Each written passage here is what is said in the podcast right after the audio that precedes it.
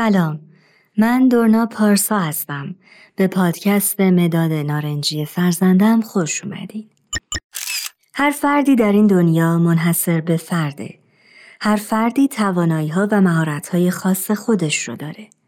حالا با تمام تفاوت های فردی چطور میشه در کنار همدیگه زندگی کنیم و در جامعه هم نقش موثری داشته باشیم؟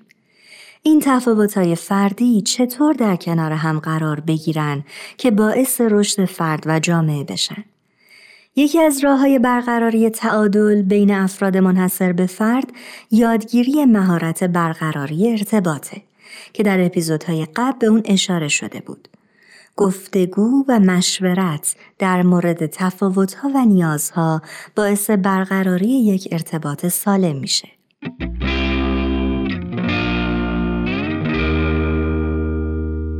ارتباط سالم در خانواده کمک می‌کنه تا چالش ها و بحران ها بهتر مدیریت بشن. یکی از راه های ارتباط سازنده مشورته. میشه مشورت رو یک مهارت در نظر گرفت. خانواده یک کل منسجمه. یعنی اگر عضوی هماهنگ با خانواده نباشه کل خانواده آسیب می‌بینه. یک راهی که میشه تمام اعضای خانواده در کنار هم احساس راحتی کنن و بتونن خودشون و افکارشون رو ابراز کنن فضاهای مشورتیه. دقت کنین افراد خانواده در فضاهای مشورتی باید حس امنیت و راحتی و آرامش داشته باشن. والدین برای کودکان الگو هستند. یعنی شما با همسر خودتون اگر در خونه فضاهای مشورتی داشته باشین کودکان در معرض اون قرار می‌گیرن و اصول مشورت رو یاد می‌گیرن. یکی از مشکلاتی که ممکنه والدین با نوجوانان یا جوانان داشته باشن اینه که با اونها گفتگو نمی‌کنن چون در فضای گفتگو و مشورت قرار نگرفته بودن. اما اگر از کودکی عادت به گفتگو و مشورت داشته باشن در آینده مسائل رو راحتتر با والدین خودشون در میان می‌ذارن. البته منظور از مشورت تحمیل کردن نظر والدین به کودکان نیست.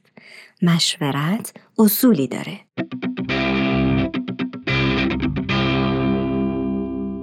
یکی از اصول مشورت مهارت خوب گوش دادنه. که در یکی از اپیزودهای قبلی به اون پرداختیم. می‌تونین اگر دوست دارین برین و اون اپیزود رو گوش بدین. اصل دیگه مشورت توجه به احساسات و نیازهای افراد مشارکت کننده در مشورته. اگر با کودکتون مخالف موضوعی هستین، اول نیاز و احساسات کودکتون رو در نظر بگیرید. ببینید دقیقا چه موضوعی ذهن او رو درگیر کرده.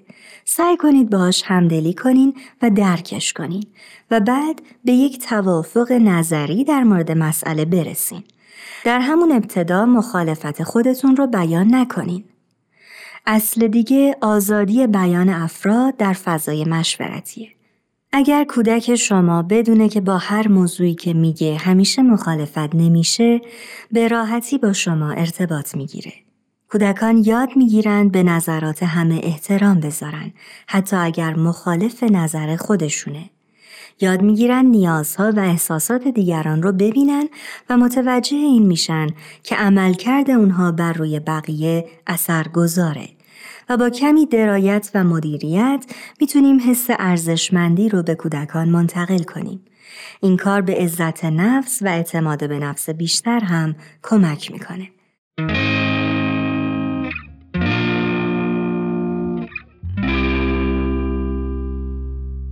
پیشنهاد می‌کنیم هفته دو یا سه بار فضای مشورتی با خانواده داشته باشین. اگر بتونین قسمتی از خونه مخصوص فضای مشورت آماده بکنید، فضای مشورت رسمیت بیشتری داره. مثلا زمانهایی که قرار فضای مشورتی داشته باشیم یک غذای خاص یا بازی خانوادگی در نظر بگیرید تا صمیمیت بیشتری اتفاق بیفته. فرزندان و اعضای خانواده باید نسبت به فضای مشورتی حس مثبت داشته باشند. اگر شما تقاضا یا خواسته ای از اعضای خانواده دارین، خیلی مراقب باشین درخواست شما آمرانه یا تهدیدآمیز شنیده نشه و فقط به عنوان پیشنهاد مطرح بشه. از کودکان نظرخواهی کنین و به نظراتشون اهمیت بدین. بخشی از اداره جمع رو به کودکان بسپارین. مثلا قسمت بازی رو میشه به کودکان واگذار کرد و با اونها همراهی کنین.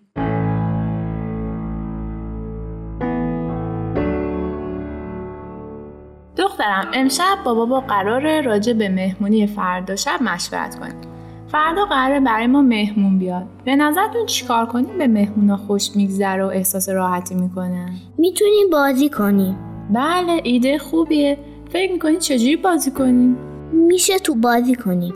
تو بازی؟ آره ایده خوبیه. باید فکر کنیم مشورت کنیم چه تایمی بازی کنیم. من پیشنهاد میدم بعد شام باشه. من هم موافقم. برای مهمونی نیاز به شیرینی و میوه داریم من می‌تونم میوه و شیرینی تهیه کنم. همینطور برای تمیز کردن خونه نیاز به کمک دارم. من می‌تونم کمکت کنم. ماما میشه تو بازی هم کمکم کنی؟ بله. پس قرار شد مهمونا که اومدن بعد از پذیرایی و شام بازی کنیم. منم میوه و شیرینی می‌خرم. تمیز کردن خونه و آماده کردن بازی هم به عهده شما دوتا مادر و دختر.